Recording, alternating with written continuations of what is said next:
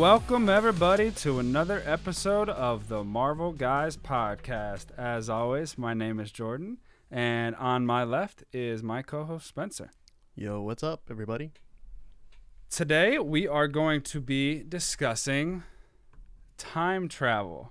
My favorite, my favorite thing. Today, we are going to be discussing time travel. See Time what I did there? there? So, time travel has become integral to the MCU. It's always had a place in the comics, and I guess we figured eventually it would catch up to the Marvel Cinematic Universe, but we are now fully enveloped in it, and we have a lot of things that just came out and will be coming out that will involve uh, time travel. So, I thought this would be a great time to kind of talk about time travel within the MCU, what it means, what we know, what we think, and just try to get an idea of maybe what we should be looking for moving forward. yeah, this is something that I, man, it, it, it like those little scenes in Endgame that we were talking about the last episode that like completely threw you off. I was fully invested in. Like, I was like, give me more of that. Like, I want more of that, and we're probably gonna get it in Loki coming up. Absolutely going to get it in Loki, but um, and I'm really excited about that actually. But uh, yeah, I, I absolutely love time travel, and I love the way. In fact, I really love the way that the MCU has decided to, like, uh, do time travel. So, very very excited to see what they're doing with it going forward because we can really get some really cool stuff from this. Thank you, everybody, for joining us today. Uh, we are so happy when we get to talk to you guys on Facebook. So give us a like at the Marvel Guys podcast on Facebook. And if you could uh, give us a subscribe on Apple Podcasts, leave a review if you're having a good time. We really appreciate it. Um, we're going to get deep into some of this time travel stuff. So if you need a, a break, a pause to grab some water, uh, go ahead and do that. So let's get started with kind of what we know. Mm-hmm. So, what we've seen so far in Endgame, we will go through where we left off. And before we saw Doctor Strange with the Time Stone, that was kind of our first introduction into the manipulation of time within the MCU. Mm-hmm. Later on, we saw actually before later on around the same time Ant Man, we started to see some time travel aspects. I believe it was later, later on because it was the second one. And we saw that um, Janet was stuck in the quantum realm. Yeah. And we didn't see the effects of time travel on her being because she was about the same age as Hank. She was lost and they just they were able to rescue her and we didn't kind of see the same effects that we saw in uh, Endgame that we saw on Ant Man's body. Mm-hmm. So we were left with not a whole lot because in Doctor Strange, the way he uses the time stone, he isolates one instant to reverse time, not Yeah. actually reversing the time in that reality, but just in a certain boundary. Yeah. He also has the ability to brings others to his plane to not be affected by the time stone reversing time. So that was the extent of what we had seen and now we have full-fledged time travel. So as we got into Endgame, we saw a lot of different people going to different places, changing up different things, and at the end, we believe Captain America resetting time to where it needed to be. So we'll kind of go through one by one and talk about these these instances where they went back in time and just discuss that and then give our, our you know closing thoughts on Endgame's time travel as a whole. So we start with uh, we'll go kind of through the list. Tony Stark needing to solve time travel was the really the first thing. Mm-hmm. And so, as Hulk, Dr. Banner was trying to figure this thing out, he was struggling.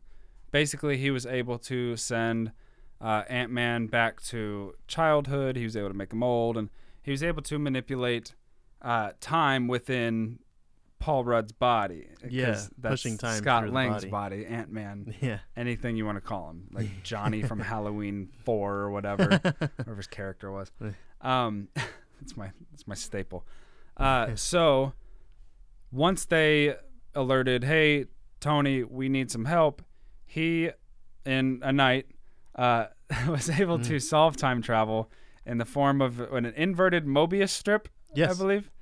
Uh, not a Morbius strip, but No, a Mobius strip. Mobius strip. And so that that was how we saw time travel discovered within the MCU. And we discussed that last episode about how it was a little bit unrealistic. Well, I mean, the whole thing's unrealistic, but kind of unrealistic that he was able to solve it so quickly. Yeah. But that's kind of where we started with time travel in Endgame. Mm-hmm. It was. It is kind of interesting because it is kind of it's it's very unrealistic that he would solve it that quickly, even as intelligent as he is. Um, but I understand, you know, once again, suspension of belief. You know, they're not going to add 20 minutes to the movie just of him struggling to rack his brain around time travel. Um, because it was already I, I think that the length of Endgame was perfect. If they would have added that 20 minutes, it would have really felt like different. So, yeah. Um, but I, in game, when we get to the Ancient One and stuff like that, that's I think that's where it's more explained, and I think if you use that scene it's actually explained a lot better because in the very beginning with with Hulk and all of those guys when they're talking about time travel they make Clint, it very Scott. mucky and it's not Well, let's talk it's about not that. really explained well Back to the Future right um, is the standard bearer of time travel within movies. Mhm. Everybody knows Back to the Future. Everybody references Back to the Future. yeah uh, the movie The Butterfly Effect. All, all these different things basically lead up to the universe where, and what this universe really is, is a single universe. there's also the, So, the book I can't remember the book there's a very famous very famous book you just pigeonholed yourself. yeah um that but it premises on time Yeah. travel as well yeah Yeah, there, there's a lot of different instances, and I don't know the originator, but Back to the Future is the most common. is it called the sound of thunder something like that i think Asking so the wrong person. I've read Um, about three books. But yeah, yeah, it, it's it, it is kind of like the standard bearer as far as film is concerned for sure. Um, but the way that time travel actually is done in Back to the Future is still kind of it's actually weird to me. The way that the the Marvel Cinematic Universe has done time travel makes the most sense to me because it actually is how I would actually envision what would happen if we were to nail down time travel. Well, and the big thing, honestly, is that multiversal theories have been around for a while, but they've really become more substantiated lately. Yeah. So the idea of one reality, that just made sense. You know, Mhm. like especially Well- back when these movies were made initially, like the idea of alternate or infinite realities was like, oh, now you're really getting into sci-fi. Yeah, well, like when you think of real life, like we, we when we were discovering that we were on a planet, like we just assumed that okay, we're on one planet and there's one yeah, planet. singular, everything. And then we figured out, oh, there's there's other planets. mm-hmm. And now there's this universe. Yeah, So it only makes sense that there would be multiple of those as well. that's true. One but- planet turned into one solar system, and then Right. turned into thousands, turned into millions, Exactly. Exactly. billions. So it, it, it totally makes sense that there would be multiple realities and uh man it, it, it, it it's mind-blowing and it's like a lot to take in but i i think once again like because the entire premise of time travel in the mcu is that it uses branch universal theory. Branch universal theory is the best way to do time travel in a sense of like entertainment because it's the easiest way to explain things. Yeah, um like we're getting into marvel what if and stuff like that later but like that's how it's done. I mean think about it like this. I mean if you um let's see what's a what's a good example here like iron man maybe like how he became iron man and all of that stuff right what if you went back in time and prevented Bucky Barnes from becoming the Winter Soldier? Then Iron Man never becomes Iron Man. So like that's one one instance of going back in time and creating a branch reality. Like there's still the main main reality that everything kind of stems from. But if you go back in time and kind of like mess some things up and do things differently, like you're setting yourself up to branch realities, branch universes in which certain things happen or don't happen, or there's like a reactionary thing to one thing that didn't happen before. Like, yeah, it, it gets it gets kind of crazy, but um, Tony Stark figuring out, I, I'm I still cannot rack my brain around that. Like it, it was like how many minutes in the movie? Like maybe was really two fast. minutes. It was really fast, really fast. and I I agree and disagree with what you said, um, because it's really hard to keep track of a lot of multiversal, you know, paths. Mm-hmm. The the brilliance of Back to the Future is that it's such high stakes. Mm-hmm. Like if you mess with anything, it completely changes the future. And so they were able to play with that and the idea of I need to redo things uh, as they were, but also, you know, make these slight alterations to fix the future was a really cool idea. of course. But the way Marvel's going is with multiverse. Like that is just simply what they're doing. mm-hmm. So it's it's hard to, you know, say that they're wrong for doing it, and it's hard to criticize the way they're doing it because again, this is a brand new thing. Mm-hmm. Yeah, we've never really seen anything really like this. I mean, take this into account. I mean, Doctor Strange and Infinity War, those were 14 million different universes, basically, that Right. he saw, in which Thanos won. So there's an infinite number of uh, branch realities that you can really get into. The thing that I really love about Marvel, though, is that while there is this unlimited space that's available, they're not going to make it too crazy. They're going to focus on. I mean, it's kind of like Marvel Comics, right? Like Marvel Comics focuses on the 616 universe. There's also the 834 universe, which is a, you know, different universe and things are happening here uh, that are just completely different. You have like the Age of Apocalypse and stuff like that. But they don't get like insanely crazy. The only times in which they get like really insanely crazy are when they kind of need to or when they just want to. Like the Council of Reeds and stuff like that, where you have different Reed Richards from different universes and there's like a bunch of them. like, that's insane. But, um, yeah, they're not going to get too crazy to where people get lost. Because if you get it's almost they would set themselves up for failure doing that. Because if you get to a point where people are now getting lost then you're getting to a point where people are not going to want to see the movies anymore. And that's not what they want at all. So um yeah i i, I definitely see them focusing on a few things not getting too crazy with it but um they'll probably add little elements of it to spice things up. Maybe in Loki, we'll see something like that, where it'll maybe focus on like three different versions of Loki or two different versions of Loki, and then they'll throw in some scenes that are, you know, absolutely insane and crazy, Right. but it's not going to detract from the main goal. And I think the best theory for Stark is that he had that on his mind for a long time, Mhm. and he had been trying, without the ultimate motivation, he had just been kind of workshopping time travel. Yeah. Because if you're that smart, why not? I guess maybe he was smart enough to know. I'm curious to see if I can do it, but I also don't want to figure it out because I'm afraid of what I might do with that power Yeah. um, because you know even when he created it, he said uh, when when Pepper asked him what he's going to do, he said, "I just want to throw it in a, in a box and drop it in in a lake or you know whatever Yeah. uh, body of water, so nobody will ever discover it because he realized the power of what he had just done." Um, so it's interesting, and Tony rel reluctantly but excitedly took on the challenge, and you know for better or worse was able to do it and he presented them with a time watch.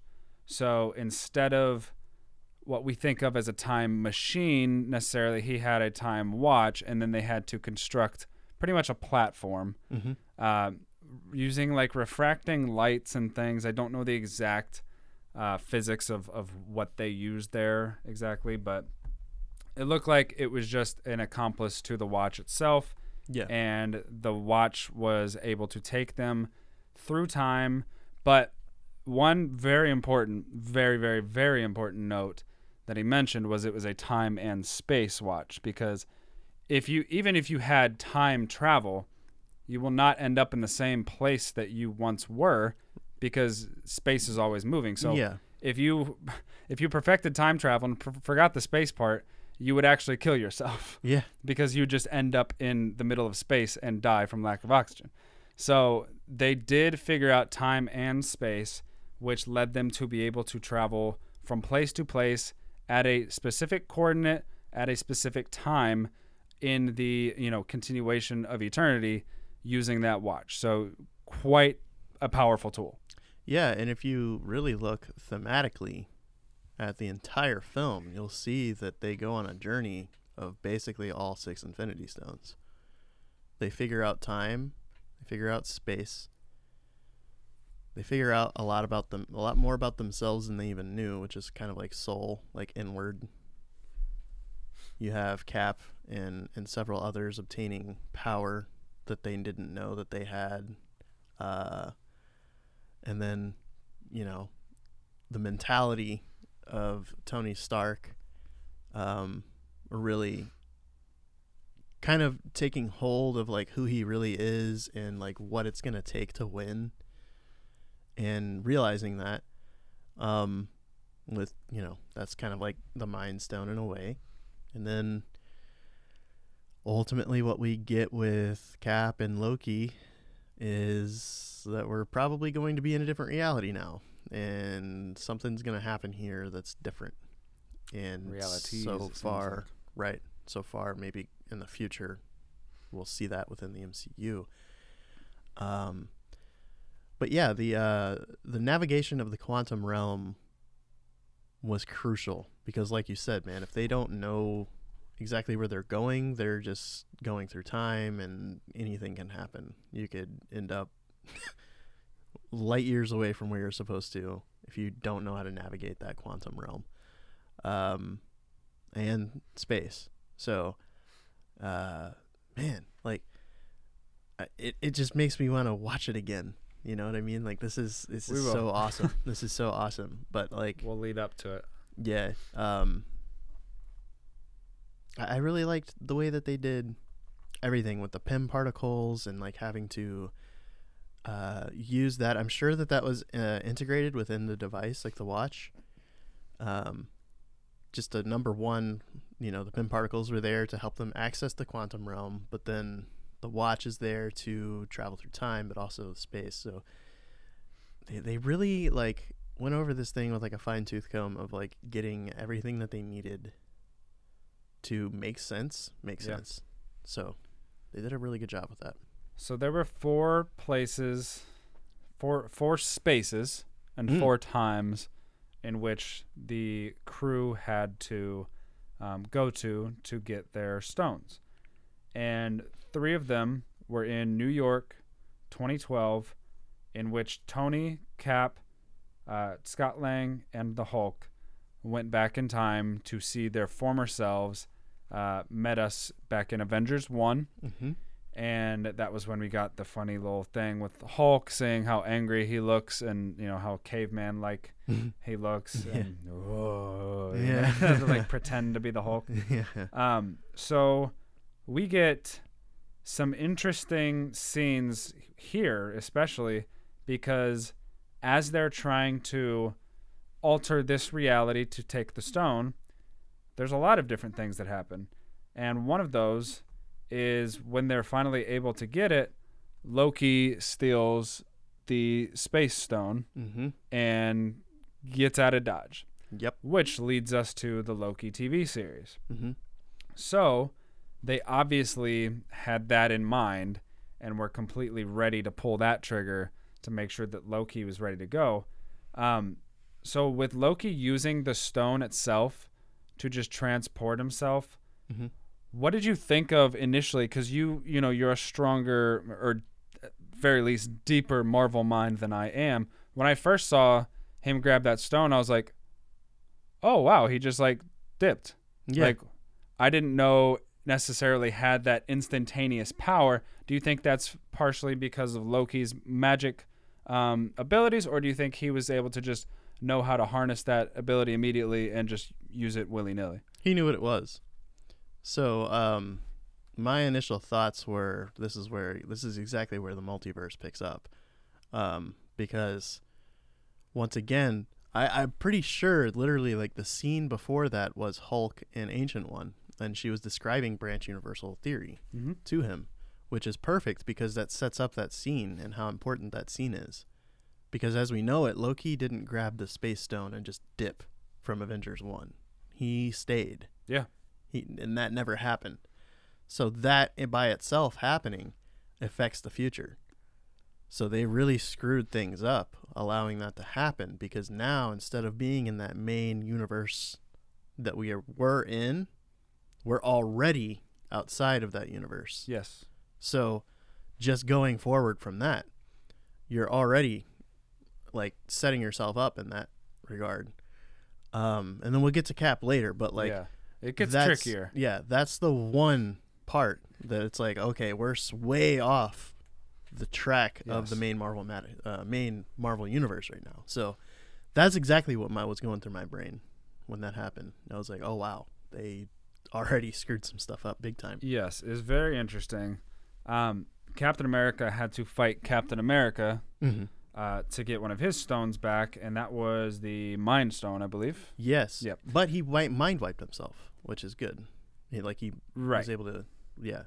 And meanwhile, um, as you mentioned, Tilda Swinton and uh, the ancient one over there was having a conversation and absolutely just, just you know, dog walking the Hulk.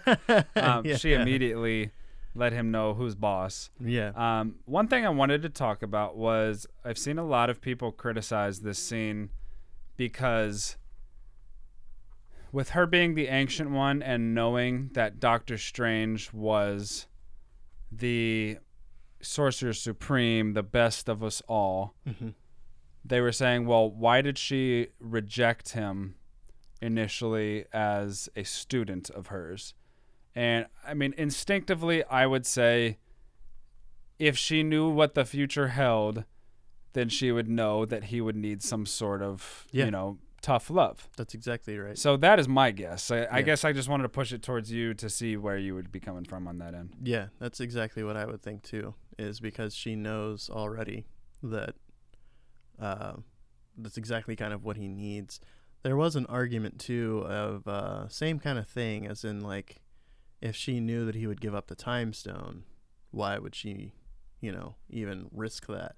Yeah. Because she is supposed to be at the time she is like the sorceress supreme at the Yeah. at the moment. So her entire embodiment is to protect the time stone, just like Doctor Strange's. So I think that in itself was like, oh, so this is how I need to approach Stephen Strange now, is because if he was the best of us and he gave up the time stone, then something bigger than what I can fathom is going on here, something bigger at play. I need to make sure that he's ready when Yeah. I do get to that point. So that's exactly that. Yeah, you're exactly right. I think that's exactly the way to look at things. Yeah, that's been a topic lately, and I just kind of wanted to address it because I, I get it. I, I get what they're saying. Like, Mm-hmm. and it's it's not going to make complete sense. None of this will. It's time travel. There's a little bit of like, you're not going to get every single hair to match up together. Mm-hmm. Um, but they've done a pretty good job. So, um, their conversation. Let's get deep into this one because Yeah. this is as important a conversation. Like in in the world of time travel and reality, uh, not reality, but the stones themselves. It really comes down to some of the Guardian scenes, Mhm. um, a little bit of Doctor Strange, and this scene yeah. pretty much for understanding what's at play here.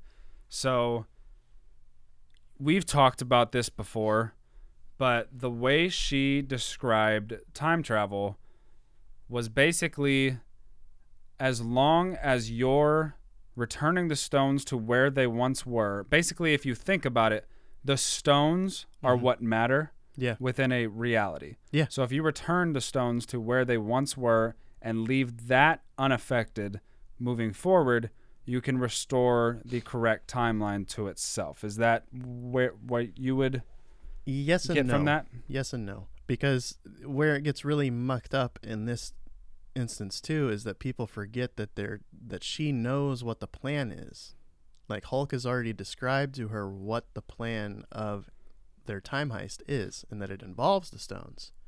So it's not necessarily that it's all about the stones as much as it is about like it's basically prisoner of Azkaban when you really think about it like when they're going back in time, they're only there to ensure that the right things happen at the right time. Same thing here. Like, okay, if I go back in time, right, and I uh get the get this specific stone or I, I do this specific thing and take this thing from its original time I have to go back in time and put it back at the same time that I took it so that it's never not there, if that makes sense. Because it has to be. Because if it's even like a. This is where it really would get crazy in real life. Because then in real life, you're talking about fractions of a second. Because if it's not there for a fraction of a second, then it gets really crazy. But um, in this instance, it's not that in depth. But basically, yeah, it's it- it's not so much about the stone as it is about events and things happening because the stones are crucial to what their plan is. If their plan was something different going Okay. back in time, then it would be, you know, well, you have to ensure that this stays the same. So in your opinion, the the way she emphasized the stones was direct to what they were trying to accomplish. Right. Okay. Yeah. I can take that. Um, the yeah, the reason I pointed out is because the way she put it, she she showed the the stream of time, Time. basically, and she showed all stones in one spot, and she removed a stone, Yeah. and once she removed the stone, the the bran- it branched. Yeah. So th- that's that's exactly branch universal. Yes, and so once she said, if once you take that stone back and put it back in the regular time spot, it still goes straight out and where it needs to go. Yeah.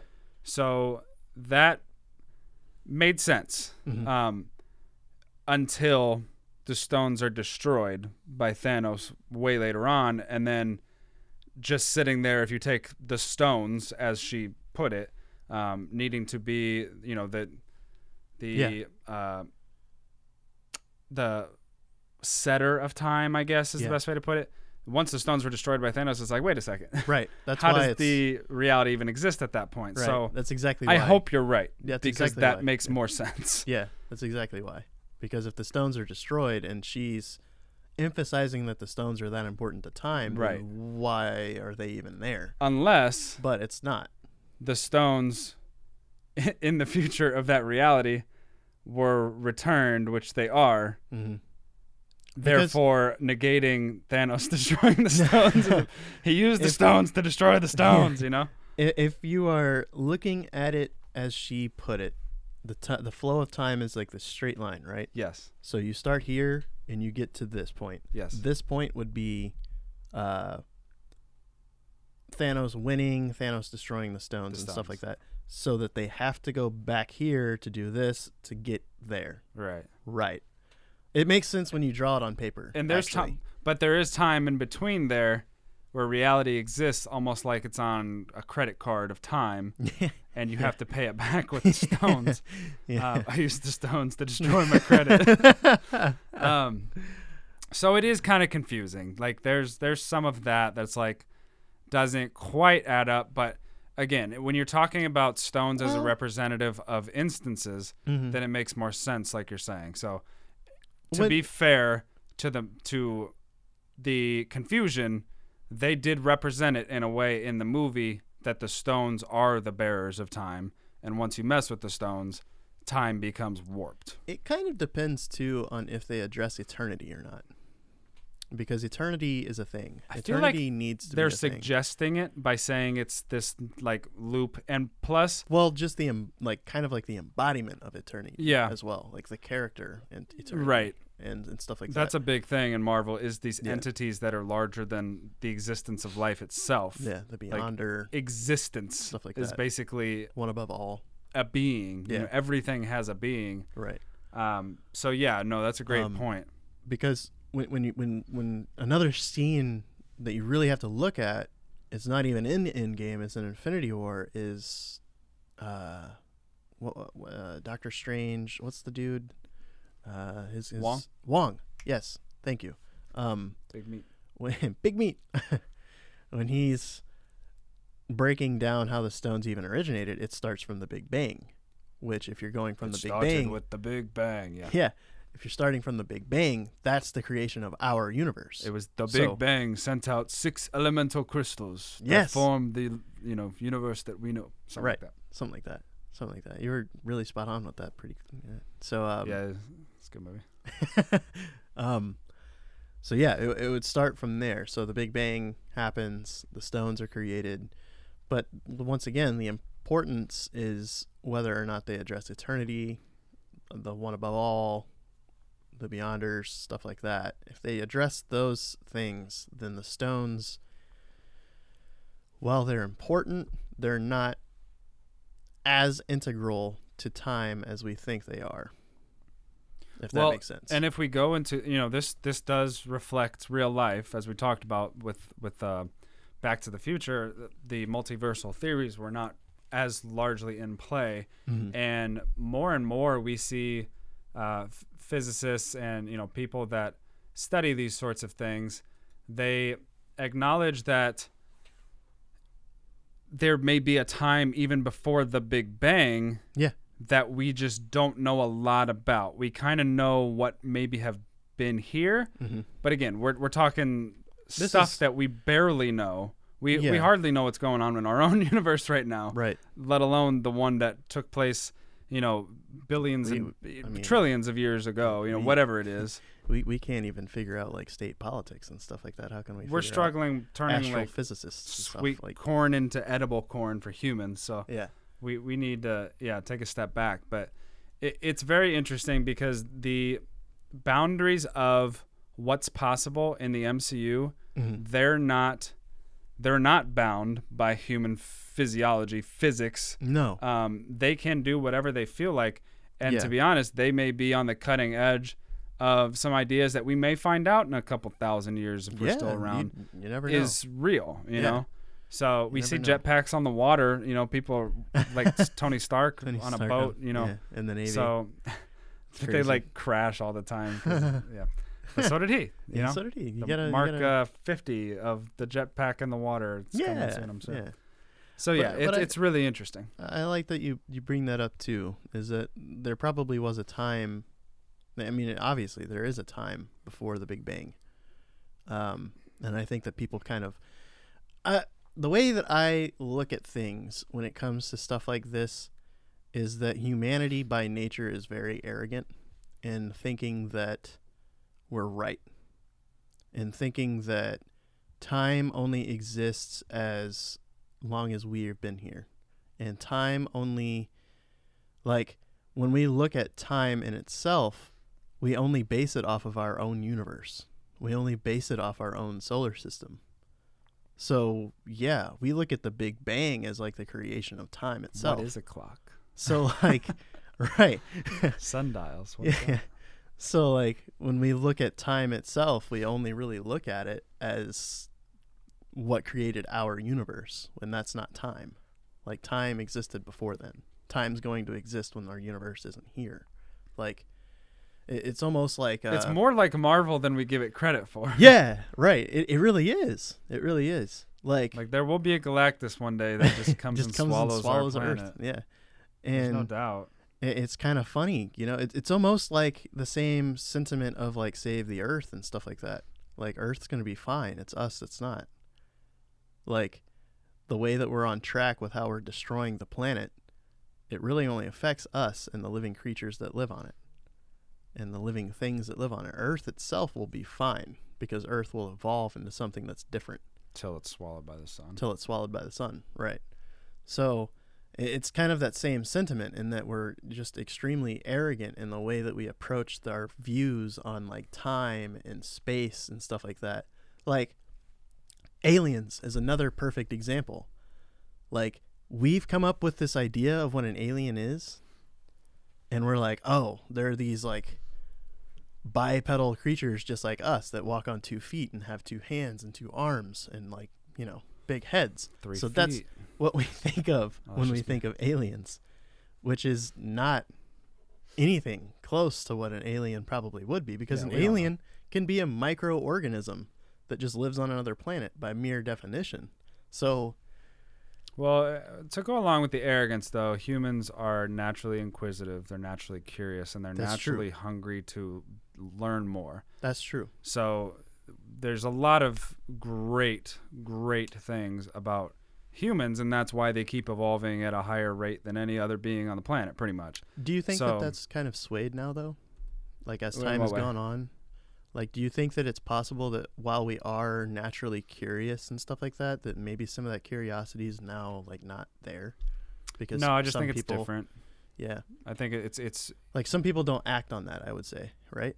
Like some people don't we're not defined by um, our median. I think I think we're defined by the the top level of people that we have to offer, because ultimately, in Mm, 500, 1,000 Right. years, that will be the last one standing. right, so, right, like the like survival of the fittest. Yeah, I mean, eventually the better of our society is going to shine through, or at least the majority. So that could be a little scary, but Mhm. um, yeah, it, it is what it is on that, and it just it goes to show you like how much goes into time and the conversation of time, because as we've talked about, time travel is so unattainable when you go backwards.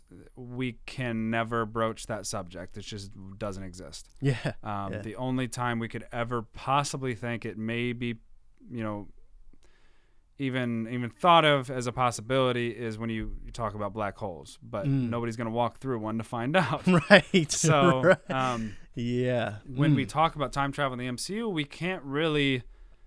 It's really hard to go. Well, that's not real time travel. You know? right, 'cause Who we am I get- to say exactly. that your time travel, your idea of time travel, is wrong just because I grew up watching, you know, um, Michael J. Fox? Michael- right, right, like right. that's That's that's, our definition. So Mhm. when we talk about time travel, honestly, all we can really do is speculate and give our thoughts on it. We really can't critique and criticize at a high level. Not at not at all, not at all. Um, and to that point, you know, like with the sound of thunder and stuff like that, and the way that it was done there, i I think it's actually more similar to Back to the Future, because when they go back in time, they're like uh, observing like dinosaurs and stuff like that. One steps on a leaf, and that completely, completely disrupts the future. Like when they go back to the future, like things are like grown over society no longer exists like and it's like they go back to the exact time that they traveled back from so like things completely change just from stepping on a leaf so Well, it's uh you know what TV show has done honestly the most for time travel? doctor who maybe something like that? Perhaps, but Rick and Morty. rick and morty that's a good Rick and one, Morty, actually. the yeah. multiversal yes idea is actually really well thought out there. Yeah Um, Absolutely. it's a pretty intelligent TV show. Uh, but Mr. like the idea of yeah, the idea of multiverse is fascinating. And if you guys want to explore that more, I would honestly recommend it because with Marvel getting into it, it may be healthy to have just an idea of what a true multiverse is in our reality, in our physics, hmm um, and then kind of you can have an idea of what I can critique Marvel with and, and where they might be going with it. Yeah, that's a good idea. Yeah, that's a good thing to to get into here. Um, it's just how how it physically applies to us. Yeah. If you have a basis, like a base knowledge of something going in, then you're kind of set up for like embracing that new idea that comes along, or uh, Yeah. taking in and more information from it. So yeah, Knowledge is scary. Lack of knowledge is terrifying. Yeah. So Hulk and the Ancient One have this conversation, and she ultimately decides to give Hulk the uh, stone because he said, "Well, Doctor Strange gave up the stone." So Mhm. she defers to her eventual Sorcerer Supreme. Um, I always think of Taco Bell. yeah, me too. that. Me too. Um, Supreme. I'm the not even hungry. Supreme. The So- Crunchwrap. Yeah. While he gets that stone, as we talked about before, they, um, uh, Captain America gets the Mind Stone, and the Space Stone is almost recovered um, by Matthew Barry and a couple other people. It's insane, right? But Hulk gets upset and screws everything up. Loki gets the Space Stone and zips, you know, out of their reality. And I just love how comfortably he switched realities, though. That's what's really crazy. Yeah. Like, dude must have been time hopping before. So oh, I think we'll oh, find yeah. that out. Oh yeah, but that's where the TVA comes in. Yeah, and they're like, Right. "Hey, Wait buddy, a minute. that's like Wait they're like minute." customs, you know." Yeah, they are. Hey, They're wait a second. Why you're taking a space stone across country border? yeah, you know, right. like Right. don't What's don't that order doing in your luggage? pills from Canada and expect them to just show up here Yeah. because you can. Um, right. Small town. Customs. Uh, so that screwed up. They screwed up big time. That is our first major split of the reality that we know in the the MCU. Mm-hmm.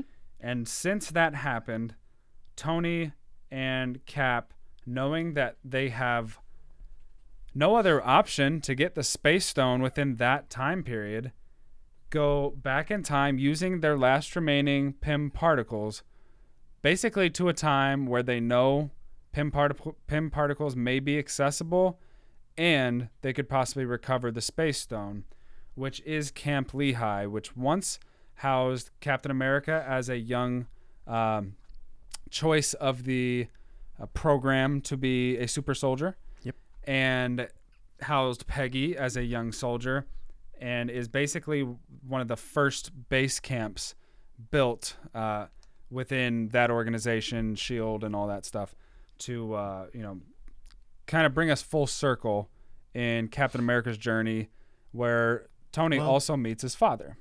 Not Shield yet.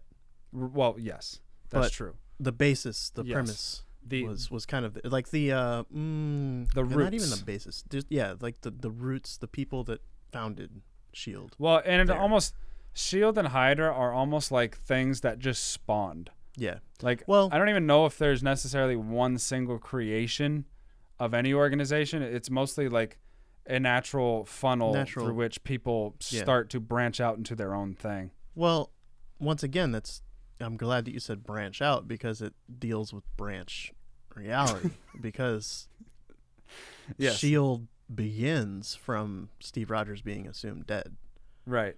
So like yeah, we'll we'll we'll, we'll get into that later, but like It's crazy. yeah, um but yeah, we go back to Camp Lehigh and I was I didn't know what to expect in this I was I was like I was taken whoa. aback at this point. Yeah. Because I was like, wait, they just used their last Pym particles. Like, how are they going to possibly get back? Facial recognition, that's how. yeah. Dis- Disney's Yeah. budget, half of it was blown on um, Hank Pym's young face. Oh my gosh. That's insane, right? He looked Uh, really good. He did. He did. They did a great job. Um, but just, uh, and one thing that I do find like super, super crazy and interesting about this, right? You have the Pym particles. You have the device that houses the Pym particles. How is it that in 1970 they used the exact same like attachment? That's one of those like weird things that's in my brain. Which oh, Like, the attachment for the, Pym attachment particles. for the Pym particle to latch into the device itself. You know what my How it guess would it's be? the same. What What did you think? Or I'll tell you what I thought when Tony puts on his Stark Tech gauntlet. I go, well, uh, sorry, not Tony. It would be uh, Hulk. I was like, that doesn't fit. And then, And then his nanobots, you know, Right. nanobites, whatever it is, yeah. expands over his hand. My guess is he was using nanotechnology for that, and they just form fit to what was needed. Ooh, that, yeah, that makes sense. That Tony's always sense. thinking. Tony's always thinking. And Tony didn't have the gauntlet when he snapped his fingers. Like it was already like pre-built into his suit. It was into a suit. Yep. so Another nanotech. another nanotech thing. type thing. So like nanotech is It's just so. way ahead of Yeah. everything, right? So, that makes he sense. had just a major advantage that he probably had some sort of thing that he knew. Like he's always thinking ahead, yeah. and he always has a backup plan because, um, was it? It was it was Cap though that came up with the idea, wasn't it? Yeah, which is even further interesting because he would already have known Tony to me that they would have been there, right? Some crazy stuff, man. I, yeah, Because well, maybe. I could see him not knowing that much about his dad. Like not knowing exactly where he would have. well, he You knew what I his mean? dad. He knew his dad, so he probably knew he was there. so he That's my maybe. guess. But that's interesting. It was a different dad than he up. knew, though. Yeah, it's definitely a he knew a dad. different actor. So yeah, it's it's interesting. I don't know why they did that. what do you mean? They, I mean, they got an older, because he's older, man to play his father, but it's a different actor, so it just kind of sometimes takes me out of it. Yeah, he's an older actor that they kind of like just a suited different up guy. to. Well, it would have been 30 years after the original. It would have been really hard to age Howard that guy Stark. enough, right. but they could have done it. I almost said Arlo Stark. I don't even know why. That's it not. it might have been a thing where the contracts were just weren't not contracts, but filming just didn't you know work out, and they said, oh, okay, let's let's throw this other guy in there. It's a long enough time. It's not like they look completely different either. No, They're just not the same.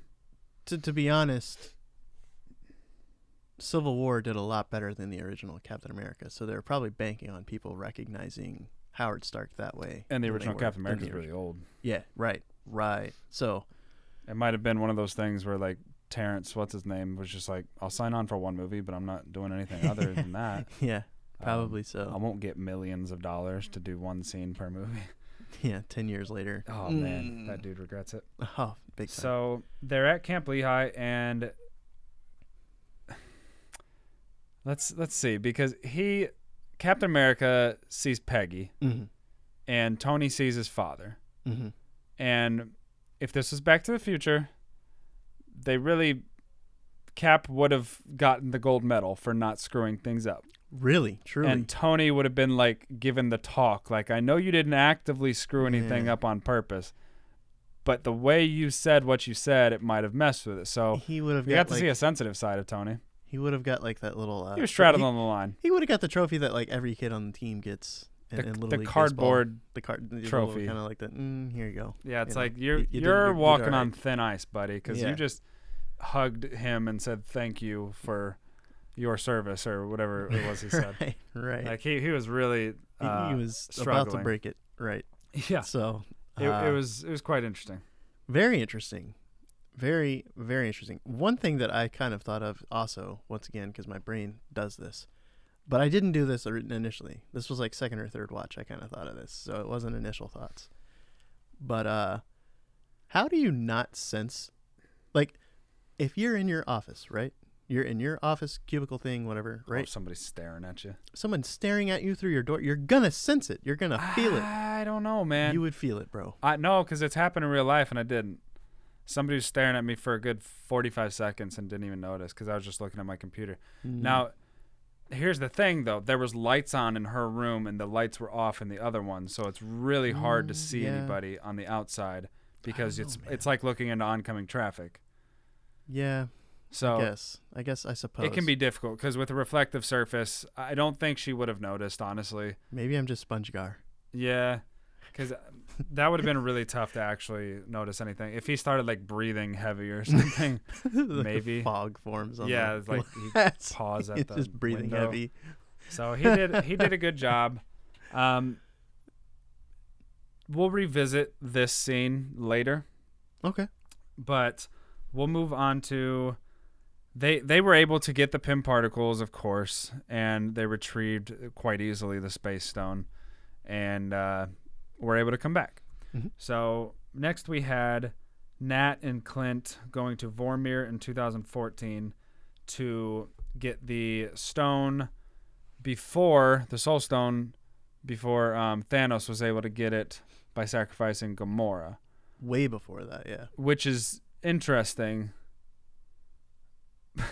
because this it's so complicated. These these timelines are really confusing because the Soul Stone you would think would really only exist once, right within that instance.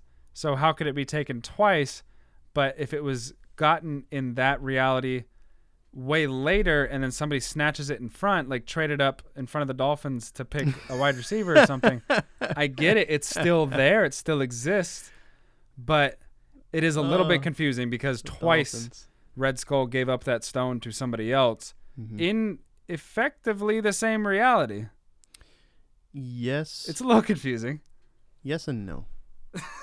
That's your answer to because 2014 2014 no one knew where the soul stone was. Yeah. the and, and so if you're going off of that then sure.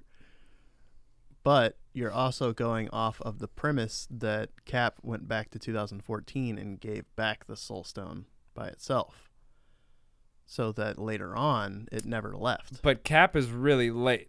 So I'm addressing specifically the stone being there for Nat, but then also being there for Exactly. Thanos. because Cap gave it back.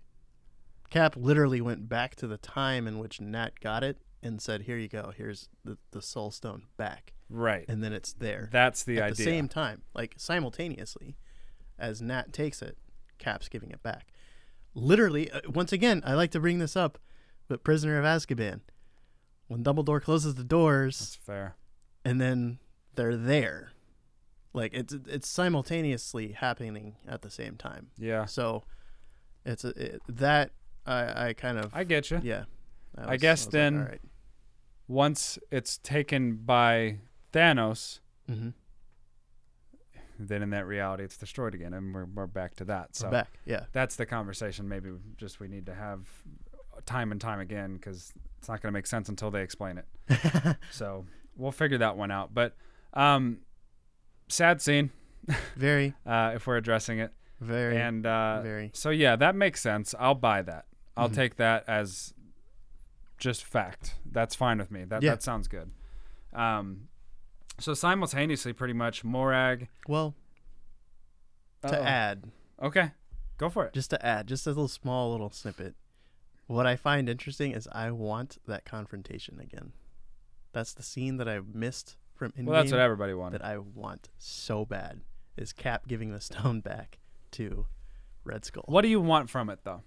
I, everybody I can just- say I want to see that, but Just- everybody has an idea of how that plays out. just to see how it plays out. Because, yeah, but like, in would your he world- recognize him as Captain America, Steve Rogers, and would he be like, "Oh, I remember"? How Because would- it how would you book like it? he wouldn't, How would you write it?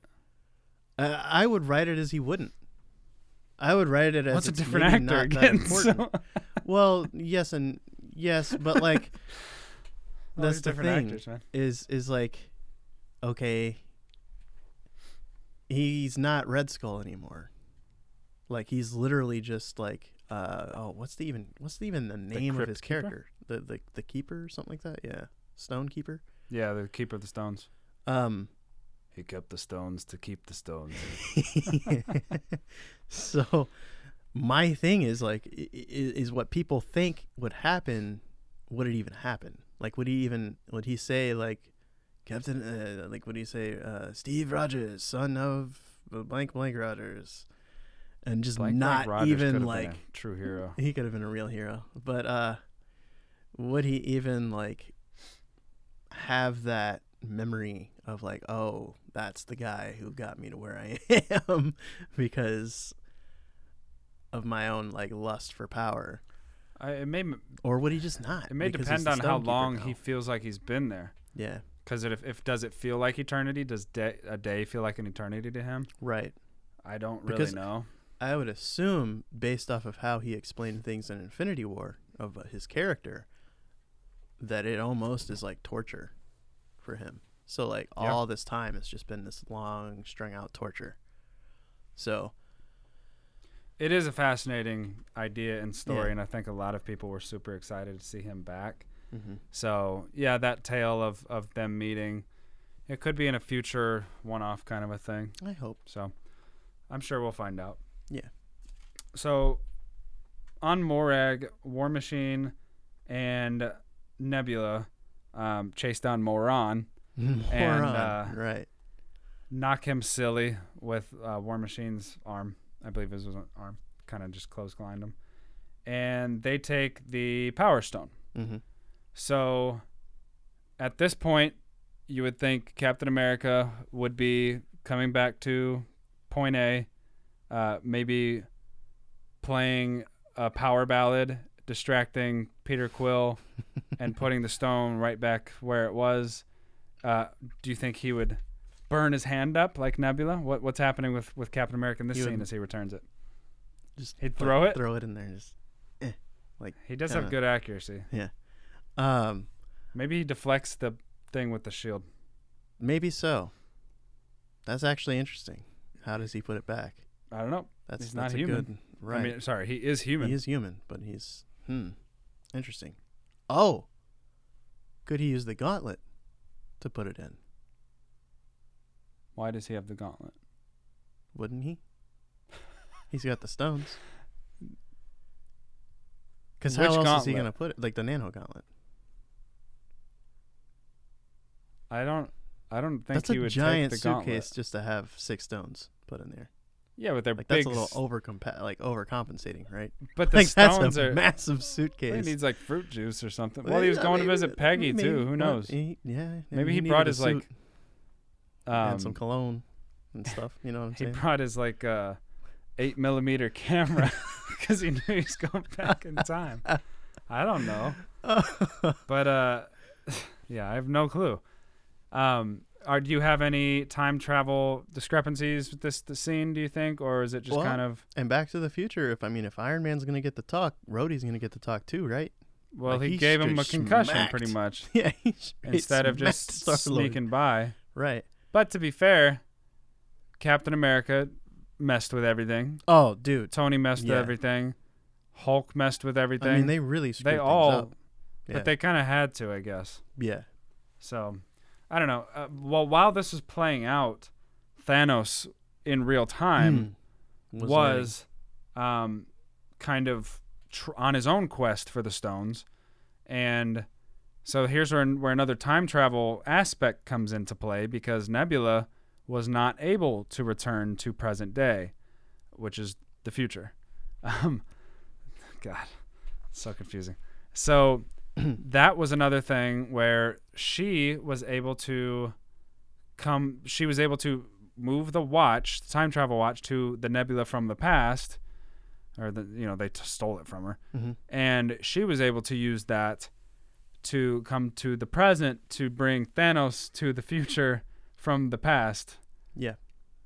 which is now like a separate reality, basically. Basically, Whew. or not, because once again, if you have a piece of paper in front of you, you can like write this out. Right. Not even we- write we it out. You could just draw a line, and like circle points. where and then, things like, changed and we're not Go back. undone. Go back to the future, and once you go back to that future, now things are different because now Thanos from 2014 is here. Because Thanos died. That's the thing. Let's get into that. Yeah. There's n- there's a Thanos in every reality, right? Oh, of course. But there's two realities that now no longer have Thanos in it. hmm No, there's one reality that doesn't have Thanos in it. Okay. Yeah. See, that's a little bit confusing though because Let me. the present day, well, let me get my thoughts out. The present day Thanos um died from having his head cut off. Yeah. We saw that. He went for the head The past Thanos, from that Which- same reality. the previous past Thanos, I don't know if you could say same reality though. Mm, yeah. What what do you mean? Yeah. yeah. Yeah. How how is that the same reality? Because they only went back in time. They didn't go. but I don't in think you know for sure that it wasn't already altered. if it's altered, it's altered from Loki's taking of the space stone, which would have put us in a Would different been the future in that which would not have messed with the past. I get that. Yeah. God, this is annoying. Um, yeah, I, I get that, but I'm just saying that Thanos hmm doesn't just like it's not SpongeBob. Like he doesn't just get his body back. So Mm-hmm. some Thanos still would have had to disappear because I feel like that reality with him dying in the future would actually split into two alternate realities with Mm. one where there is a Thanos that continues that that path but also one where he would have died. No, because he's still the same Thanos. It's not a separation of uh, of uh, consciousness. I can't see it's two Thanos is dying twice in the same reality though. I get what you're saying. because in, in reality, what we're t- what we're dealing with here is the same thing as what we're dealing with with Loki in 2012. That's the exact same thing. That's why it's so confusing. Is because we don't see what's happening with Loki yet. We just know that he's he's screwed Yeah. things up. We good literally see everything that happens with what happens with Thanos screwing things up. Because 2014 Thanos that knows only where the Power Stone is because he just said that Ronan has located the Power Stone. Yeah. Now knows where all of the stones are. Yeah. Now knows They're that in the Nebula's future. working. Now knows his future. Now knows that he succeeds and dies. So that it, it's it's literally the same thing. Then let me present it to you this way. In a world where his future self wasn't dying necessarily, um, so like that- didn't happen. if his head wasn't cut off Yeah. and he was brought to the future from that reality past, Mm-hmm. that's how would that happen? Because would the other one just alter like as soon as he appears, would he just disappear? Because you can't have two of the same. Thanoses in the same reality, I would Yeah. think. You can't because it's consciousness. Because consciousness is tied to. I that one understand that, but what would happen to his body Um, if he was brought to the future of his own reality? of his own reality, that would be But no, because it, if would you probably like that's where like things would get like the universe would implode so upon confusing, itself because almost right I mean theoretically, yes, he died, but he's being Well- brought to the same reality of the future. let's look at it this way But maybe it's a different reality, and we don't even realize it. we're we're now getting so close to where where the, the the real big topic of conversation comes into play with Captain America because Captain America does exactly what you just said that's the crazy part like your whole uh Oh, Cap the, the the whole Cap's journey is gonna be really confusing. Well, the hypothetical of your question of Thanos, if 2014 Thanos was brought to the future in which Thanos didn't die, is literally happening right now with Captain America. Because Captain America from the future goes to the past to meet up with Peggy Carter and No, stay Captain in America the from past. the present goes to the past. From the present. say future because Well, future well, is yeah. future. Yeah, right. The from the present goes to the past. Uh, to stay with Peggy Carter, and he stays in that timeline.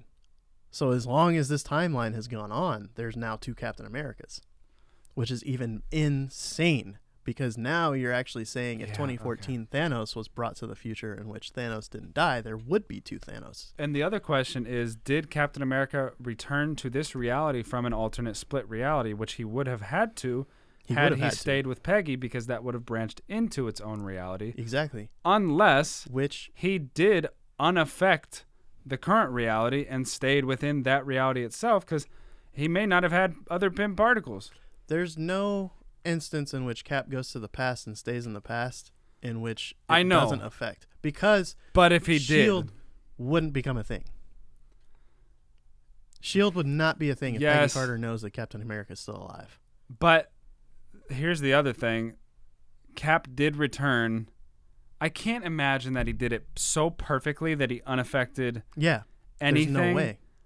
to return the stones. So in some way, he did branch probably multiple realities, but but those realities are not the current ones that are taking place on the screen. So Mm. And the thing with it too, and then we get into this timeline talk, and we're trying to also make sense of it in the real world, is consciousness.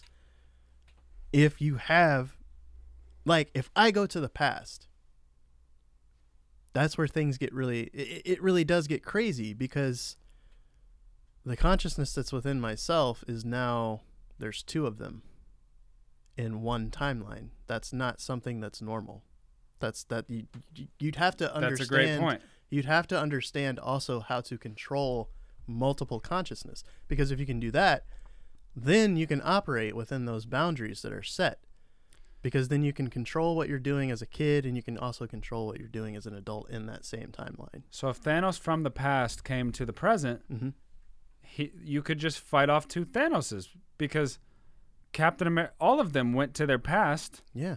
and were in the presence of their own past self. Mm-hmm. Not all of them, but the ones in New York did, and they were just walking around, and there would have been two Iron Man or two Yeah. Hulks. So Thanos wouldn't just. But it's it's a future. It might be different. He, I don't think he'd dust into oblivion based on what we're seeing. That's the thing. But if one, if the past one died in the present, mm-hmm. while the present one was still living, it, wouldn't affect the present one because that would be creating an alternate past, Yes. which would then become an alternate present. Exactly.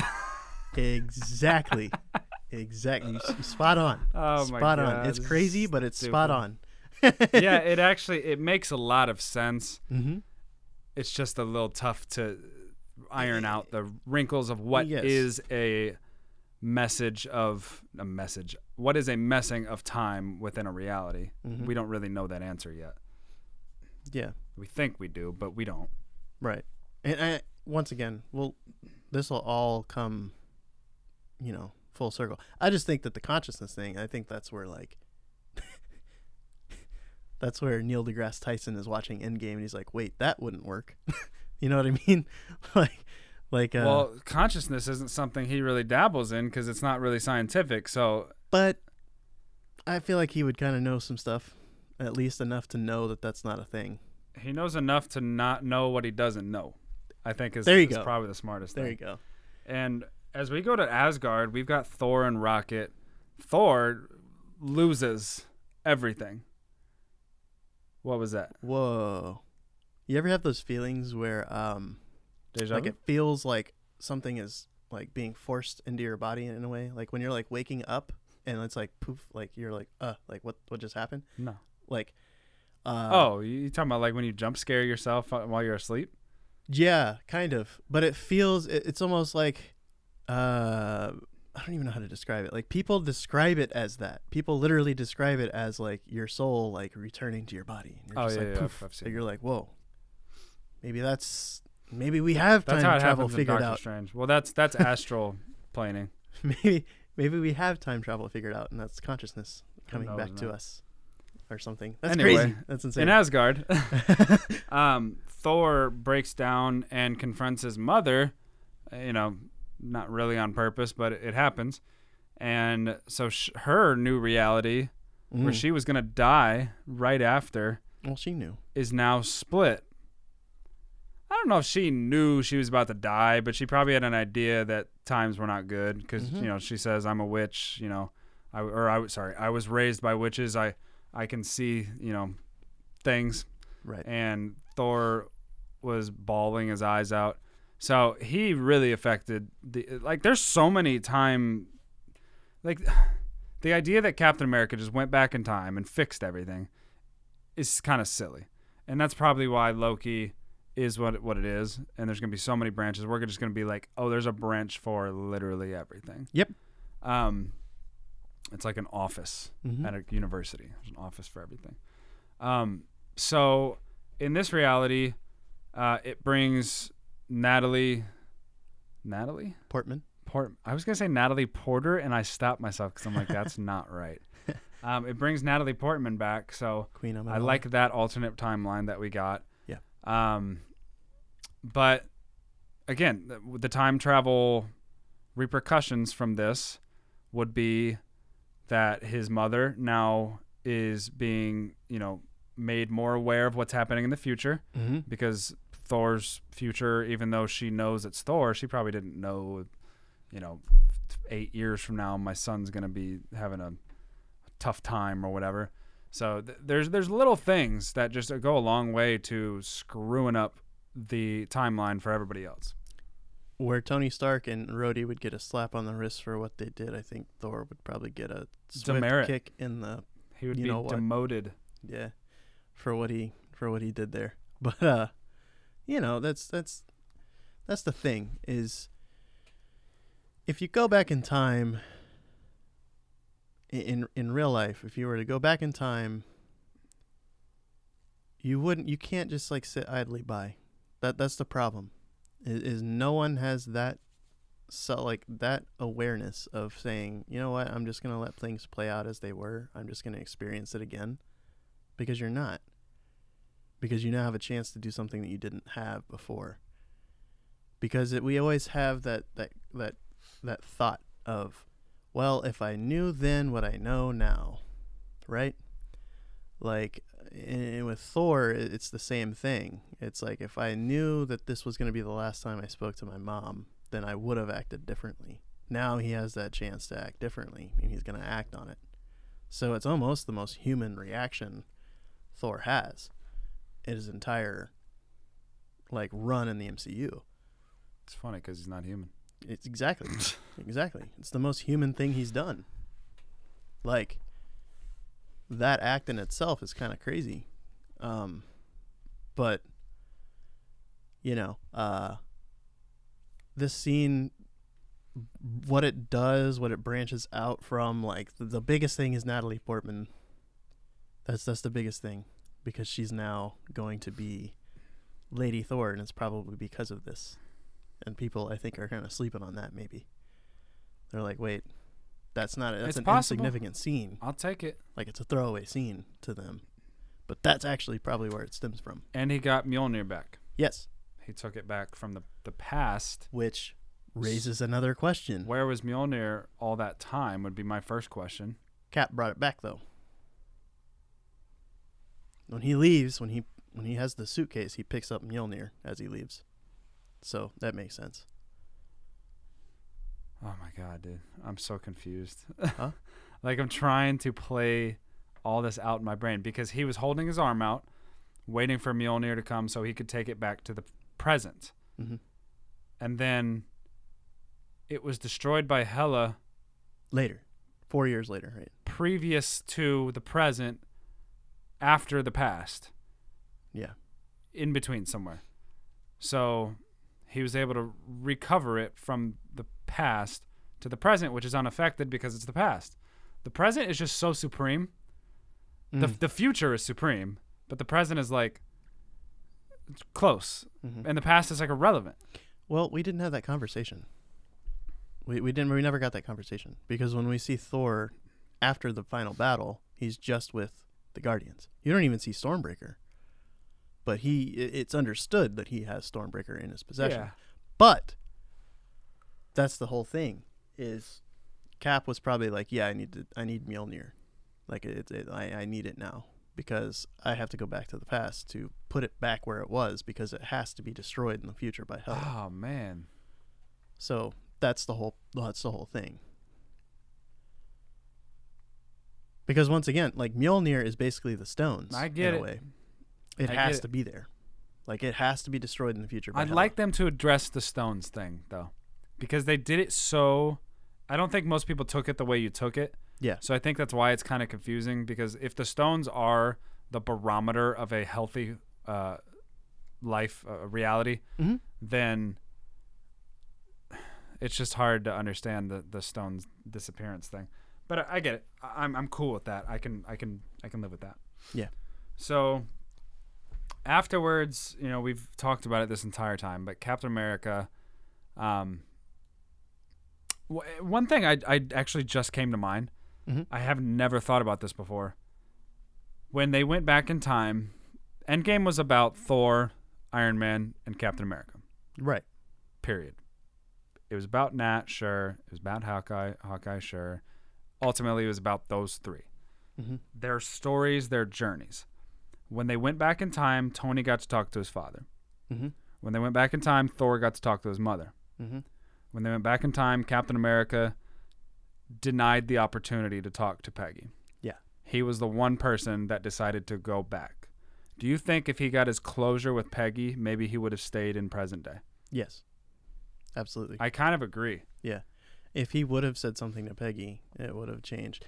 But once again, he was probably the only one that had that mindset of He's a I good can't do this because it's going to screw everything up. Because yeah, if If He Steve put the Rogers, mission above his feelings. yes, exactly.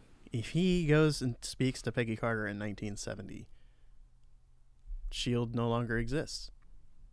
Cat Steve Rogers is back.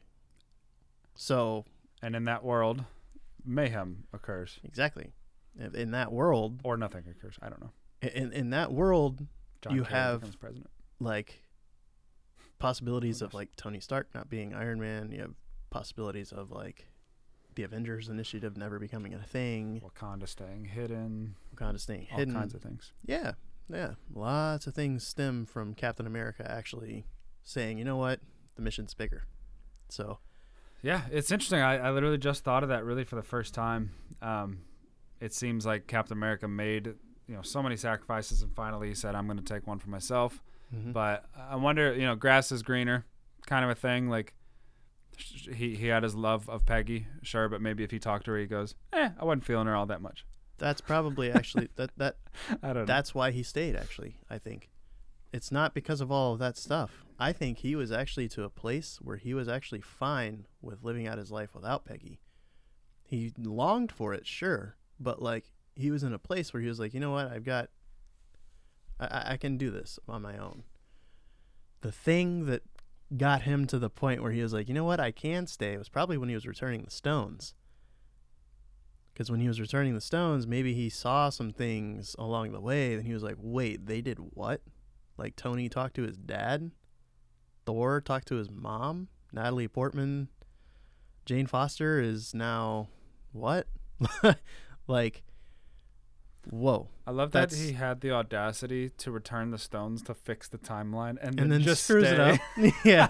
That's Like, crazy. On, Cap. That's crazy, right? it, man. But here's the thing. Tilda Swinton, the ancient one, she said, "You return the stones, all is well." So maybe that's what Bruce told Cap. You know? So hard to believe that it's I know, just the I get it, and I'm with you on that one. Yeah. Um, but that is what was told to us on screen, and Right. kind of like the power broker. Like we just have to swallow it for now until they change their mind or update us with new information. So That's where Loki comes in. it, it just it has to be an alternate timeline because that just simply doesn't make sense. It has to It be. doesn't make sense at all. It does make sense that um, Captain America would befriend P- Hank Pym in that world and be able to time travel. Mhm. Um, I don't know if he kept the. I I guess he would have kept the bracelet, right? Mhm. Um, while he was time traveling, so he alone would have the power of time travel, which would be one heck of a burden on anybody not named Steve Rogers. So Yep. he's the one guy that'd probably be able to not misuse that power. Yep. Um, although he did eventually did. because he needed to say, you know, what's up, my my guys? Here's the shield. I forgot it was in the corner all this time. so, yeah, no, that's some really interesting stuff with this this Captain America time travel. Yeah, for sure. And, and I think the biggest thing is what is what is this universe? Like what what are we getting into now? And are we still in the reality we started with? Are we I think that's in a that, fair yeah. question. Are we still in that main MCU universe? I don't think we are. Ooh, I think we are. So I would love to hear your thoughts on that. There's just too much. Cap staying in the past, Loki going through space, you know, that those two things by themselves are It definitely created no alternate longer- branches, uh, Yeah. but where would the switch have occurred? Because I think you're talking yourself out of it now. No, it's Cap. Cap is where it, the, that's the when he comes happens. back, It's when he stays. Because he never comes back. He's just literally staying the entire time. And he appears there. but that's an alternate was- he already timeline. knew they would Oh, okay. So you're saying Yeah. the alternate timeline that we observed post Endgame or at the end of Endgame, where the shield was returned, was where the the, the split occurred on screen for us. yes. in which everything happened exactly the same in all the events except for the one thing where Captain America hmm switched. So Iron Man died. Everything's the exact same thing Right. except that. But in that reality, Sam Wilson and um, Bucky would have been aware of Captain America's living because in that reality that would have been covered in the news. That's the thing that we don't know. Because if Cap goes to the past once again, if he goes to the past and stays with Peggy Carter, Peggy Carter no longer has an initiative of creating Shield and being one of the founders of Ste of Shield. Um, So in effect, you're saying But- the world that we're currently in with the Falcon and the Winter Soldier and WandaVision, Yeah. is potentially a alternate universe where Captain went to. potentially, because the thing that I'm getting at here is, it would, as long as Steve Rogers, it would be an alternate reality unless Steve Rogers somehow explains it well enough to Peggy Carter and they literally have that kind of conversation in which Peggy Carter's in on it too. And meaning that she knows Steve Rogers is still alive, but she's actually acting as though he doesn't. So everything stays the same. That's the only way that that works. Is if Peggy Carter actually is in on it with Steve Rogers as well, in that, you know what, I, yeah, you're gonna stay here. You're gonna live out your life. We're gonna be married or whatever behind closed doors. But as far as the rest of the world can, is concerned, Steve Rogers is presumed dead, so that everything goes according to plan, and we get to this point in which Steve Rogers, old man, reveals himself to be, you know, well, well, I just stayed in the past, and hands off the shield. That was my initial thought. Right. Um, was that he basically said, or he went back to a time where Captain America was already in the ice Mm-hmm. and said, "Peggy, this is what I've done, you know, Yeah. and this is who I am." And uh, then he basically would have, and here's the confusing part: stayed in that reality and lived out his life in the shadows to Mm-hmm. meet up with Sam and Bucky one day as old Cap. Yep. But that's a different reality than the one we started with, kind of like how you, you've come full circle here. Mm-hmm. Um, because I guess the other point here would be does it matter what reality we're in if they're so closely in, in, intertwined that literally just that one little change uh, is everything but that one little change we don't we don't know we, we know up until endgame and then falcon and winter soldier spider-man and um, WandaVision. uh, WandaVision Right. are the only post, you know, events, and and Shield, as we know it in Spider-Man. I can't remember exactly, but did they reference Shield as like the Shield that we know, or was Right. it just Nick Fury acting with Maria Hill? That's a thing. Because we need to look Is that it- back into that. Because if Yeah. Spider-Man defunks that, then it We is what it is. It's it's different. So I don't know. That's that's intense. because Spider-Man would be the differentiating factor. If he mentions just Shield offhand, and there's a possibility that that, that would be just wrong Mm-hmm. um, because of the reality. But I don't know. May- maybe It's- the TV reality is different than the movie reality. Maybe That's a possibility, that's yeah. and that would be probably most likely, to be honest. And it would make sense. Yeah, because you wouldn't want to muck things up with the movies. I mean, to be fair, the Shield is in its own reality, or um, Sh- Agents of Shield is in its yeah, own Marvel reality. right? They don't even consider it canon. So, yeah, which is even crazier because yeah, and then there's Agent Coulson. the Defenders, you know, in their reality. So. Right. In the Marvel, yeah, right. Because I mean, right. effectively, those are different realities within the Marvel branch, like world, globe. the X Men. The X Men are a different, different reality. Yeah. Absolutely. So Deadpool and all of them. right. Wow. Blade, Blade. everything is is alternate realities as as far as we can define realities. The, the Um, Fantastic Four can just go somewhere else. I've They're- never heard of that. What they're- that? They're not even. That's a that's a whole. It's got to be a different reality because Michael B. Jordan is Mm. Killmonger. yeah. So but they can just kind of, you know, stand to the side. wait their turn. that's that's tough, man. That's so rough. it's interesting, man. I, it's very interesting. Very interesting because you, yeah, you're right. They're they're all basically different universes. The thing is, where is this? Like, where are we? Like, what? Like, it, it's it's insane. In danger. yeah. it's insane because if this is a different Oh, universe, then like why are certain events happening? Why? Yeah. I'm intrigued, man. I, I think this was a necessary episode to get For our sure. confusion out, But uh, uh, especially with Loki coming up, exactly. because we're That's the big thing. this is like this might as well have been the Loki preview show. in a way. It has nothing to do with Loki, really, but it has everything to do with where Loki's going. Yeah. So we're gonna be probably proved completely wrong, and I and I hope we are because are. I love being surprised and confused Same. because that gives us more to talk about and speculate about. Mm-hmm. So, um, thank you for listening to this part of the episode. Uh, as I mentioned before, please do like and subscribe if you can. Uh, give us a like on Facebook at the Marvel Guys Podcast. This is the portion of the episode where, if you're just here for the Marvel, we've had our fun.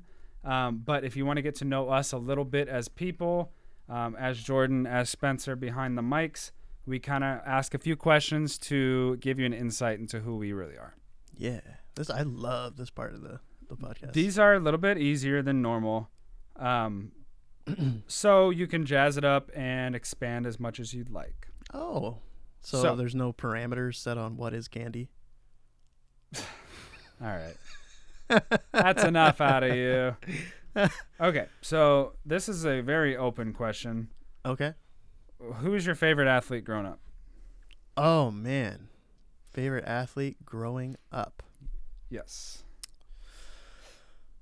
Hmm.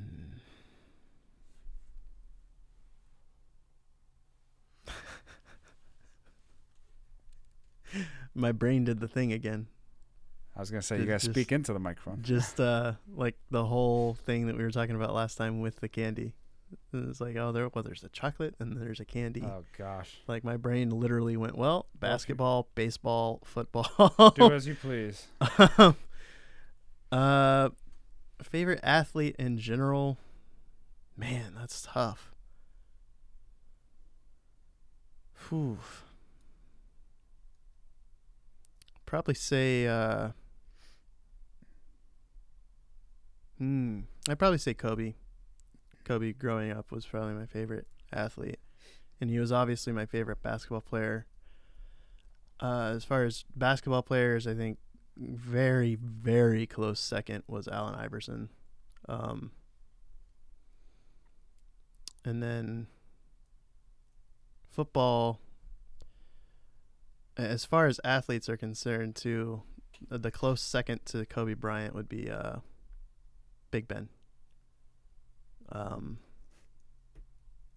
So yeah, Okay. Yeah. Uh, my favorite would be Derrick Rose, um, Chicago sports fan through and through.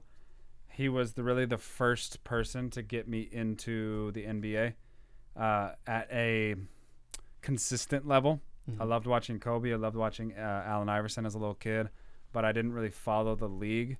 I followed them. So up until Derrick came into the league, I wasn't as big of an NBA fan. I was a big college basketball fan.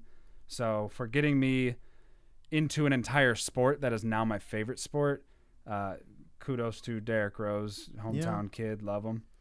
Um, That's funny though, because actually, if you put it that way, my favorite athlete should be Big Ben because I didn't really follow the NFL that well until Big Ben came along. So that yeah, sure. yeah, we'll go there. He had the most impact on me. Yeah. Um, my second question is your favorite Scooby Doo villain, Ooh. Mm. and I'll pick mine if you'd like me to. Yeah, go ahead. You pick your favorite villain. I will say I'm gonna do. Sorry, but I'm gonna give you like a one and because That's fine. I use this joke like 12 times a week. Just Old Man Jenkins is Old the Man Jenkins. classic Old Man Jenkins, like Yeah. greatest. Okay. So aside from that, Miner 49er. I loved him from the movie. Yeah. He was so cool. I loved his name. I was a big 49ers fan as a kid. So it was just I thought he was a really cool looking 49er. character, but I loved the name. I loved how like ghouly he looked. And he was in, you know, one of the more iconic uh, kids movies that uh, I saw growing up. So Miner 49er would be my answer. I have about three or four other ones that I really, really enjoyed that I'll throw out once you pick yours. But uh, would love to hear any that stuck out for you. Mine Mine's too complicated because I don't know names. No, that's fine. If you can describe them, I'll But the episodes figure it out. I remember distinctly. There was one episode because I grew up with that like Scooby Doo Where Are You? Like the 60s, Oh yeah, 70s the ones. classic one. Um and it's not even that I grew up in that time period. It was just that was what I watched. But um there was one episode with like a puppet master dude. Yes, that was that a was great one of my one. favorite ones. That was a Um, great one. and then there was also one in an old mansion and like there's something about a well, the ghost, um stuff like that. There was like a it was like a haunted mansion type thing, but it Sure. was yeah. There was a knight in uh, shining armor. Um, Yeah, the knight in shining armor. I remember that there's one. definitely ghosts. There was the uh, ooh the the Puppeteer one diver, great, the though. diver.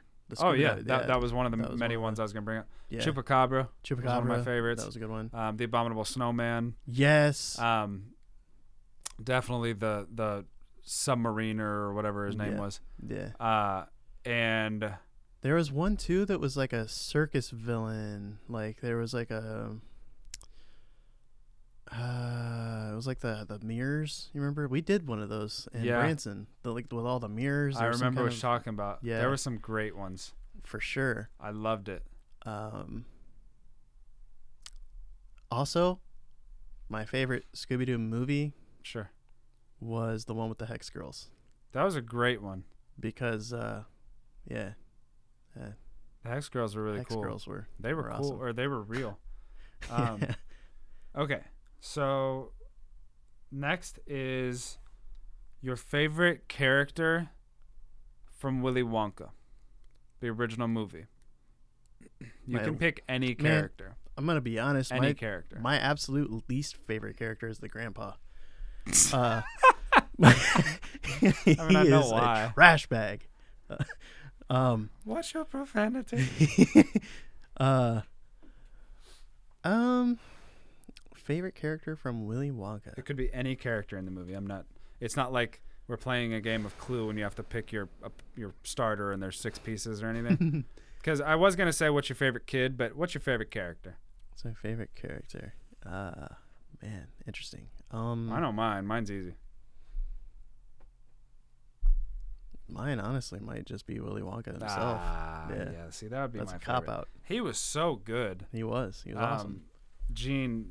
Um, Gene Wilder. Gene Wilder. He was fantastic in it. Yeah. And the, they always say there's a fine line between genius and insanity. Yes. He played that line so well. You didn't know if he was like uh, a serial killer or yeah. just like the happiest grandpa you'd meet down the road. yeah. Um, well, he wasn't that old at the time, but you know, he was just just a cool character. Mhm. Um, if I was to pick between the kids, though, I do love Charlie because I think Yeah. he's so just kind and sweet. yes. But the one kid I hate the most would be Mike TV. So you have Mike to pick TV the guy that is you hate, so right? bad, right? I- And Mike TV Augustus is Gloop bad. with his Augustus gluttonous Gloop, self was so. Oh, and the Man, girl that's that chews the gum, and I'm like, oh, shut She's up! the Nobody worst. cares No. about your gum dude. chewing. No, no, the the chick is the worst. Mike TV, I would put second worst because she's the worst. I, in my She's opinion, so arrogant. she's too Mike arrogant. TV just plays too many video games. Right, which is relatable. But what a great name, But, yeah. Mike TV. yeah. Uh, Augustus Gloop, man, sometimes sometimes Augustus Gloop is actually relatable, man. Sometimes you just want to pig out, man. Just eat, man. Like that chocolate looks so good. right. If there was ever a movie that And- I want to go to Universal What and to see, However, have to be that. have you actually had a Wonka bar? It's terrible. It's so bad. It's the worst It's chocolate so bar bad. in existence. Yes. That depressed me So more much. than finding out that superheroes aren't real. Yeah. When you go to a chocolate factory for the first time and you find out it's just a shop and there's no river, it's unbelievable. And then you find out Wonka bars are terrible. Trash. They're bad. And then like you know that like did you watch Jimmy Neutron? Oh, of course. That that candy he created? oh, it looked so good. yeah. And the everlasting gobstar gobstopper looked amazing. And then you have one in real life and it's trash. Yeah. It's so disappointing. I really wanted Wonka Ooh. bars to taste so much better. what candy did you have as a kid that you had like zero expectations of that actually was really fire? Are you changing the format? Yeah. Oh, that's easy. Butterfinger. Butterfinger. I hated Butterfingers because my brother's favorite was Butterfingers, and I didn't want to be like him. So, but then you like, tried it and you were oh, like, "Oh, it's great." amazing, and Right. it destroys your teeth. Yeah, mine was Fun Dip. Oh, Fun Dip was amazing. I had zero. I was like, "What the heck is It's this?" just sugar. And I was like, "I, I don't know that I think I'm gonna, I'm gonna like this." And then I tried it, and I was like, "Wait, Tasted really good. really good." Yeah. Uh, Pixy Stix were good too. what's Only the? problem with Pixy Stix is it would dissolve in your mouth. The The- the, the, actual wrapper oh yeah, the um. couldn't get any out. Oh my gosh, I can literally see what this like. Sour the- punch straws. Zero bars. That's the one. we weren't even zero. close. No. What's a zero bar? Zero That bars. sounds like the worst candy ever. Fire, dude. Zero calories, zero Mm. taste, zero bar. Zero taste. no, dude. Zero bars. Oh man. That's what I get when I'm out at the cabins. Zero bars. Zero Right. bars. I can't call nobody. But they're so good, man. If anybody that's actually listening to this What the portion, heck is a zero bar? I have never you even know heard about of zero bars, like spam that on our Facebook because zero bars are so good. You know what was good? That sounds like it's from the 1920s. The hundred grand. That is pretty good. Charleston Chew. Oh, Yo, Charleston Chew will have you smacking. you put that thing in your mouth and you try to chew it. it yep. it's the worst sound. It's the. It would make the worst It's the- podcast ever. Oh yeah. You ate a Charleston Chew. That's some ASMR nightmare. Nightmare. But yeah, zero bar, bro. You're you're gonna try it sometime. You're gonna I'll be try like, it. oh, okay, You buy it, I'll try it. right. All right, everybody. Thank you so much for tuning in today. Um, we had a great time with you. Like us on Facebook, the Marvel Guys Podcast. We're on Instagram at the Marvel Guys Podcast. Um, you can subscribe to us on Apple Podcasts and leave a review if you enjoyed the episode. We really appreciate you spending time, and we will be back next Tuesday. So let us hear some ideas. We're gonna have a Q&A show coming up. I will post it in the Facebook page. Um, any last thoughts? Uh, none. Now I just want a zero bar. Honestly. All right, we're gonna go get a zero bar. See you guys. See you. Peace.